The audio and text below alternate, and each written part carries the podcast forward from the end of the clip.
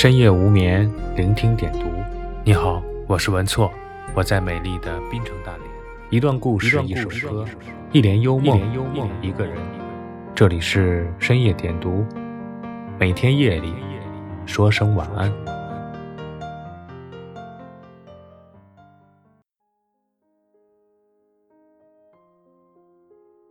在《教父》这部电影中，第一任教父。对来寻求帮助的商人如此说道：“我们一生中会遇到无数人，许多都是擦肩而过，但总有那么几个驻足对我们施以善意。如果我们想让这份相识相交延续下去，也不要忘了表达自己的善意。”深以为然，在人与人的交往中，有的人只是陪我们走一程的路人。有的人却心甘情愿地对我们好，可是往往最容易被我们忽略的，就是这些真正珍惜我们、关心我们的人；最容易被我们淡忘的，也常常是离自己最近的人。一路走来，经历了无数分分合合，渐渐懂得，没有谁能够无条件的包容我们，也没有谁可以一直对我们好。如果我们希望别人珍惜我们，那我们也要真心去珍惜别人。毕竟，珍惜永远都是相互的。作家三毛在去法国留学前，家人再三叮嘱：相遇是福气，多忍让，照顾一下身边的人，吃点亏也没什么大不了的。三毛将这些叮嘱谨记在心。主动包揽寝室的卫生，甚至还主动帮室友们铺床。一开始，室友很感谢三毛的付出，可久而久之，他们习惯了三毛的付出，把什么脏活累活都扔给了他，和三毛讲话的语气也变得颐指气使起来。室友的态度让三毛感到心累，最终他决定搬离宿舍。生活中。像这样单方面付出却没有得到同等珍惜的例子比比皆是。然而，这样不平等的关系结局大多是形同陌路。人心终归是肉长的，如果经历了无数次失望和辜负，捧着一片赤诚之心却无人珍视，谁都会慢慢从热情变得冷漠，从不计回报变得斤斤计较，最终心灰意冷。就像法国思想家卢梭说的：“当我们爱别人的时候，我们也希望别人爱我们。”的确，人世中谁都无法在一段没有回应的关系里坚持太久，哪怕再好的朋友、再好的关系，也会因为无视真心、不懂珍惜而渐渐远去。再深的爱意，也会在一次次失望中消磨殆尽。只有相互感恩与回报。才是任何关系的长久之道。因此，无论与谁相处，都别伤害珍惜我们的人，让自己悔恨终生；也别辜负对我们好的心，让彼此从此陌生。始终记得，真心是互相扶持的起点，珍惜是互相依存的力量。